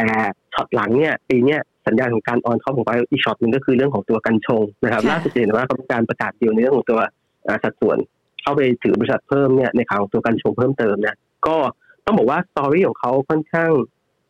ดีเลยทีเดียวอะผมว่าอย่างน้อยเนี่ยการ on top ด้วยขาเนี่ยน่าจะมี key หนึ่งในการที่จะปลดล็อกในเชิงของตัวกำไรของเขาเนี่ยอ่าเพิ่มเติมจากธุรกิจของเขาเดิมเนี่ยที่ดีอยู่แล้วนะครับขาตรงโซนเนี่ยต้องบอกว่าราคาหุ้นเนี่ยถ้าเกิดไม่รวมในฝั่งตัวกัญชงอะไรต่างๆเนี่ย มันก็ตอบโจทย์ในโซนประมาณ4บาทกว่าแหละ การที่ on top ขึ้นไปทะลุ5บาทได้ต้องใช้อ่าฝั่งของตัว story กัญชง ซึ่งอืมอ่าขานี้แรลลี่มาค่อนข้างอ่าดีพอสมควรหลังจากที่ sideway ออกข้างเนี่ยค่ะเกือบ เกือบเกือบสี่เดือนนะครับ ในการที่แกว่งตัวออกข้างประมาณ4บาทกว่านะครับมีของบอกว่าถือต่อครับสำหรับตัวกันกุลเล่นกับฝั่งของตัวทั้ง e a r n i n g momentum ในช่วงครึ่งหลังด้วย แล้วก็คีย์เวนในเรื่องของตัวกันชง ซึ่งเดี๋ยวตัวใบอนุญาตเนี่ยเรารอคอยมาค่อนข้างนานเนี่ยเดี๋ยวผมว่าจะค่อยๆปลดล็อกมากขึ้นนะครับ ในช่วงของปลายแล้วก็เดินหน้าสู่ต่อต่อเนื่องในปีหน้านะครับ ก็เป็นหุ้นตัวหนึ่งที่ พื้นฐานดีนะครับ แล้วก็มี story เด่นในการที่จะ on top ขึ้นไปครับ ค่ะ คุณสุนทรียาสอบถามตัว SMT ค่ะ มีโอกาสปรับขึ้นไหม แล้วดูเหมือน SMT วันนี้เขามีข่าวออกมาว่าเขาน่าจะลุ้นผลประกอบการไตรมาสที่ 3 ของเขาน่าจะโตต่อด้วยนะคะ โอเค ภาพรวมของกลุ่มอิเล็กทรอนิกส์เนี่ยภาพสั้นๆเลยคือสัญญาณคำสั่งซื้อเนี่ย ผมว่ามันอยู่ในโซนที่ค่อนข้างดีนะค่อนข้างเด่นเลยแหละนะครับ ในช่วงของตัวปลายปีต่อเนื่องจนถึงกลางปีหน้านะครับ หรือว่า key หลักต้องไปดูแต่ละบริษัทเนี่ยว่าตัวสัญญาณของตัว semiconductor เนี่ยเขาสามารถที่จะล็อกกับตัวซัพพลายเออร์ได้ดีมากน้อยแค่ไหนนะครับ ถ้าคำสั่งซื้อมาจริงเนี่ยแต่ฝั่งของตัว semiconductor เนี่ย supply ได้ไม่ดีเนี่ย ก็ไม่สามารถที่จะหาอะไรประกอบ แล้วก็เป็นชิ้นส่วนส่งออกไปได้นะครับ แต่ฝั่งตัว SMT เนี่ยผมว่าด้วยภาพของธุรกิจยังคงค่อนข้างโอเคอยู่นะครับ ขายอย่างเดียวเลยเนี่ยตอนนี้กลุ่มอิเล็กทรอนิกส์เนี่ยที่คนกังวลเนี่ย กังวลในเรื่องของตัวเทรนน้ำท่วมนะครับ เพราะว่าส่วนใหญ่แล้วเนี่ยตัวบริษัทของอิเล็กทรอนิกส์เนี่ยจะอยู่ในโซนฝั่งอยุธยาค่อนข้างหนักเหมือนกันนะครับในนี้ภาพรวมแบบนี้ก็คงต้องดูในเรื่องของความสุ่มเสี่ยงในประเด็นนี้เพิ่มเติมแล้วกันนะครับที่ถือว่าด้วยเชิงของตัวปัจจัยพื้นฐานเนี่ยจริงๆกลุ่มอิเล็กทรอนิกส์เนี่ยยังเป็นกลุ่มหนึ่งที่สามารถการลงทุนระยะกลางเนี่ย ผมว่ามันยังเป็นหุ้น growth ที่น่าสะสมอยู่นะครับถือว่าสั้นๆอย่างที่บอกว่า อาจจะมีความเสี่ยงเรื่อง valuation สูงบ้าง ปัญหา semiconductor ขาดแคลนบ้าง แล้วก็ปัญหาในเรื่องของโอกาสที่จะโดนน้ำท่วมบ้างนะครับ อันนี้เป็นกิมมิคที่อาจจะต้องค่อยๆไล่เรียงนะครับถือว่าแนวรับจริงๆผมว่าสัญญาณของตัว SMT ขานี้ก็รับสั้นๆเนี่ย อย่าให้หลุด 5 บาท 50 หรือของแบบสุดๆเลยนะครับสำหรับตัว SMT เนี่ยห้ามหลุด 5 บาท 30 นะครับ ก็ก็เป็นขาหนึ่งที่ถอยมาเยอะแล้ว ก็ รอรุ้นในการดึงขึ้นอีกขานึงได้อยู่นะ ผมว่าพื้นฐานเขาโอเคนะครับ พื้นฐานค่อนข้างดีครับ ค่ะ OSP ทำไมราคาลงคะ แล้วลงแบบนี้มันน่าเก็บไหมสัญญาณขึ้นมีใช่ไหมคะเป็นหุ้นที่ดีนะครับ แต่เล่นยากมากนะครับ ก็อาจจะเป็นหุ้นที่พื้นฐานแต่ละคนเนี่ยส่วนใหญ่ก็วางเป้าหมายอะโซนสักประมาณสามสิบปลายถึงสี่สิบาทนะครับ ก็ต้องบอกมีอัพไซด์นะครับ ในโซนนี้นะครับหรือว่า ในเชิงของปัจจัยพื้นฐานเนี่ย แน่นอนคืออคนอาจจะมองในเชิงของการลงทุนในต่างประเทศนะครับ ซึ่งแน่นอนปัญหาของตัวการลงทุนต่างประเทศมีมีปัญหาพอสมควรนะครับ ไม่ว่าจะเป็นในกลุ่มอะ OSP CVG ต่างๆ ที่ไปลงทุนต่างประเทศเนี่ยต้องบอกว่าแอบเหนื่อยเหมือนกันนะครับ แต่แต่ผมว่าด้วยด้วยภาพหลักๆของเขาเนี่ยธุรกิจของเขาค่อนข้างแข็งแกร่งนะครับ แล้วก็ในเชิงของตัวผลประกอบการเนี่ยผมว่าก็อยู่ในโซนที่ค่อนข้างดีในเนี่ยโซ นแถวๆสักประมาณสามสิบต้นๆ ซื้อได้แล้วก็สามสิบเอ็ดปลายเป็นภาพของการล็อกหุ้นอาจจะเล่นอิดอัดนิดนึงนะครับหรือว่าโซนสิบต้นๆผมว่าก็ไม่ได้แพงสำหรับตัว OSP ครับ ค่ะ WICE Logistics กับ WHA ค่ะ มองยังไงคะอืม Wise อยู่ในกลุ่มที่ค่อนข้างดีครับคือกลุ่มของโลจิสติกโลจิสติกเนี่ยตอบตอบภาพกว้างๆคือกำไร quarter สามเนี่ยดีนะครับ เพราะอย่างที่เราเห็นกันเนี่ย การส่งออกยังค่อนข้างแข็งแกร่ง แล้วก็การขาดแคลนตู้ขนส่งเนี่ยยังมีปัญหาต่อเนื่องนะครับภาพแบบนี้คือซ้อนว่าดีมานโลกเนี่ยจากการเรียบหุ้นเซกับขึ้นมามีการรีสต็อกกิ้งออเดอร์ต่างๆเนี่ยมันแน่นอยู่แล้วนะครับในนี้การตอบโจทย์ของไวซ์คือกำไรควอเตอร์สามผมว่าเดินหน้าทำออทามไฮได้ต่ออีกหนึ่งไตรมาสนะครับในนี้กำไรไม่ไม่ค่อยน่าห่วงหรือว่าห่วงอย่างเดียวคือตลาดเล่นกับสตอรี่พวกเนี้ยมาพอสมควรนะครับ ก็ก็คล้ายๆกลุ่มของพวกอิเล็กทรอนิกส์แหละที่กำไรอยู่โซนดีถือว่าด้วยราคาหุ้น valuation ที่อยู่ในโซนสูงอยู่ แล้วก็ตลาดอาจจะไปพยายามหาหน้าหุ้นที่เรียกว่าเล่นหุ้นโซนล่างอะนะครับ มันอาจเป็นหุ้นที่กำไรตัวต้นทุนอะ เราไม่ได้โดนใครขี่มากนักนะครับ ก็ถือว่าผมว่าถ้าเกิดคนชอบหุ้นที่ยังเห็นสัญญาณของการเดินหน้าทำกำไรได้อย่างแข็งแกร่งเนี่ยผมว่าไวซ์เป็นหุ้นตัวหนึ่งที่ค่อนข้างดี แล้วก็ในช่วงถัดไปเดี๋ยวเขาจะมีจังหวะในการ สปินออฟตัวบริษัทลูกออกมาอีกหนึ่งตัวนะครับซึ่งซึ่งผมว่าก็ค่อนข้างโอเค ตัวนี้ฝั่งของตัวเมแบงก์อาจจะเป็นคนที่เข้าไปจัดการในเรื่องของประเด็นตัวสปินออฟด้วยนะครับ อาจจะต้องดีแคลร์นี้ก่อนด้วยนะครับค่ะ ก็เดี๋ยวไว้คุยกันอีกรอบหนึ่งส่วน WHA ล่ะคะ WHA นะครับก็หน้าหุ้นของตัวกลุ่มสตอรี่นิคมเนี่ยถ้าดู e a r n i n g คงยังยังเหนื่อยนะครับ เพราะว่าอย่างที่เราเห็นกันเนี่ยนิคมที่ไม่เปิดประเทศเนี่ย ฝั่งตัวนักลงทุนก็ยังไม่ได้เข้ามาลงทุนแบบจริงจังนักนะครับหรือว่าด้วย seasonal เนี่ยส่วนใหญ่ฝั่งของหน้าหุ้นนิคมเนี่ยส่วนใหญ่จะมากันในช่วงของปลายปลายปี ช่วงของ quarter สี่ปิดปิดไตรมาสเนี่ยปิดปิดปีเนี่ยจะเป็นการการเร่งในเรื่องของการซื้อที่ดินแล้วยิ่งเกิดปีนี้เนี่ยเราจับตาที่สัญญาณของการเปิดประเทศเนี่ยมันกลับมาได้ดีขึ้นจริงๆเนี่ยโอเควอลลุ่มในการที่จะขายที่ดินในช่วงปลายปีมันอาจจะดีขึ้นมา แต่แน่นอนปีหน้าผมว่าสต อรี่ของการเปิดประเทศจะเป็นอีกจุดหนึ่งที่ drive ในภาพรวมของหุ้นนิคมอุตสาหกรรมเนี่ยกลับขึ้นมาได้ค่อนข้างดี ซึ่ง WHA เป็นหุ้นที่เรียกว่ามาเก็ตแคปก็ใหญ่สุดแล้วในกลุ่มของตัวนิคมอุตสาหกรรม แล้วก็มีขาของตัวพวกธุรกิจอื่นๆ เช่น utility นะครับหรือว่ามีฝั่งของตัว lead นะครับฝั่งของตัวที่มันเกี่ยวกับ data ต่างๆนะครับ ก็ถือว่าครบวงจรครับสำหรับตัว WHA แต่ราคาหุ้นนะผมว่า แอบหนักนิดนึง คนเล่นเนี่ยจะต้องถือลงทุนนิดนึงนะครับกรอบก็แบบสามสามต้นต้นสะสมสามกลางกลางโดนแนวต้านนิดนึงก่อนแล้วก็สามปลายเนี่ยล็อกไว้บ้างครับประมาณนี้เล่นล็อกได้แบบนี้ครับคุณวิจิตค่ะยิงขอสั้นๆ นิดเดียวเลยเมื่อสักครู่นี้เราคุยกันมีทั้ง True มีทั้ง DTAC กันไปแล้ว อยากจะได้แอดวานซ์สักนิดหนึ่งมีคุณผู้ชมสอบถามมา รอย่อเก็บที่เท่าไหร่ดีคะสำหรับแอดวานซ์อ่าแอดวานซ์ครับ ตัวนี้ราคาหุ้นผมว่ามันมันอาจเป็นจุดหนึ่งที่เขาเรียกว่าอ่า ถอยลงมาแนวขาของตัวแอดวานซ์เนี่ยตัวนี้ถ้าไม่หลุดหนึ่งหนึ่งเก้าหนึ่งเก้าสองผมว่ามันจะรับอยู่นะครับ เป็นเป็นแนวรับสำคัญนะครับถ้าเกิดหลุดเนี่ย ถอยมารอตั้งรับเนี่ยโซนประมาณร้อยอืมร้อยแปดสิบ แปดถึงร้อยเก้าสิบแล้วกันครับอาจจะเป็นอีกโซนในการอ่าอีกไม้หนึ่งในการตั้งรับนะครับแอดวานก็จริงๆ เป็นเป็นหน้าหุ้นที่ถ้าเกิดเราดูผลประกอบการทั้งสามตัวแอดวานเป็นหน้าหุ้นที่มีเสถียรภาพมากที่สุดแล้วแหละนะครับ ในทุกโอเปอเรเตอร์แล้วก็อย่างที่เราเห็นกันเนี่ยพอชั่นของแอดวานเนี่ยก็ถือว่ามี market share ที่สูงที่สุดอยู่แล้วนะครับกระแสเงินสดดีจ่ายเป็นผลได้ค่อนข้างสม่ำเสมอนะครับ ก็เป็นหน้าหุ้นใหญ่ที่ถ้าถอยลงมาเนี่ย ก็รอในการสะสมตั้งรับแล้วกันนะครับได้อยู่ครับ ค่ะได้เลยค่ะ คุณวิจิตขาวันนี้โอ้โห พูดคุยครบกันครบถ้วนทุกประเด็นเลยนะคะ ต้องขอขอบพระคุณมาก ๆ เลยนะคะ โอกาสหน้าพูดคุยกับ Market Today ใหม่ค่ะ ครับสวัสดีค่ะสวัสดีค่ะ โอ้โห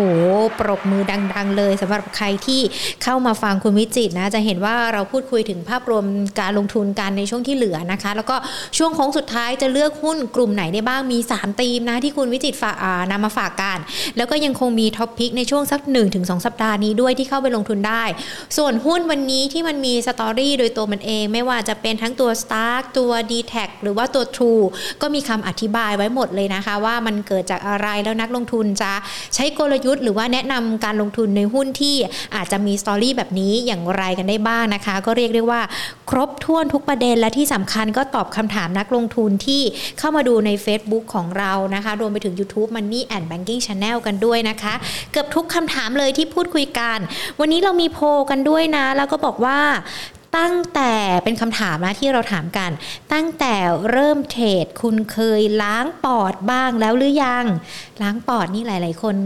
อย่าคิดว่าเราไปล้างเครื่องในอะไรนะไม่ใช่นะ ถ้าใครอยากจะเข้าใจคำนี้ให้มากยิ่งขึ้น เดี๋ยววันนี้รอดูกันนะ เราจะมีคลิปที่เป็นคำอธิบายสับเซตจริง ๆ แล้วคำศัพท์ในตลาดหลักทรัพย์ของเราในเซตในการลงทุนของเรามีมากมายหลายคำเลย ก่อนหน้านี้เราก็มีการปล่อยกันไปแล้วด้วยหลากหลายคำเลยนะคะ ดังนั้นถ้าอยากจะเรียนรู้ว่ามันมีคำศัพท์อะไรใหม่ ๆ หรือว่ามันมีศัพท์อะไรที่พอจะเข้ากับแก๊ปการลงทุนในช่วงนี้ เดี๋ยวรอติดตาม Money and Banking Channel นะคะ YouTube กับ Facebook เนี่ยเราจะมีการอธิบายคำศัพท์แบบนี้แหละ วันนี้ก็จะมีเหมือนการอธิบายคำว่าล้างปอดด้วยนะว่าเป็นยังไงกันบ้าง ไม่เคย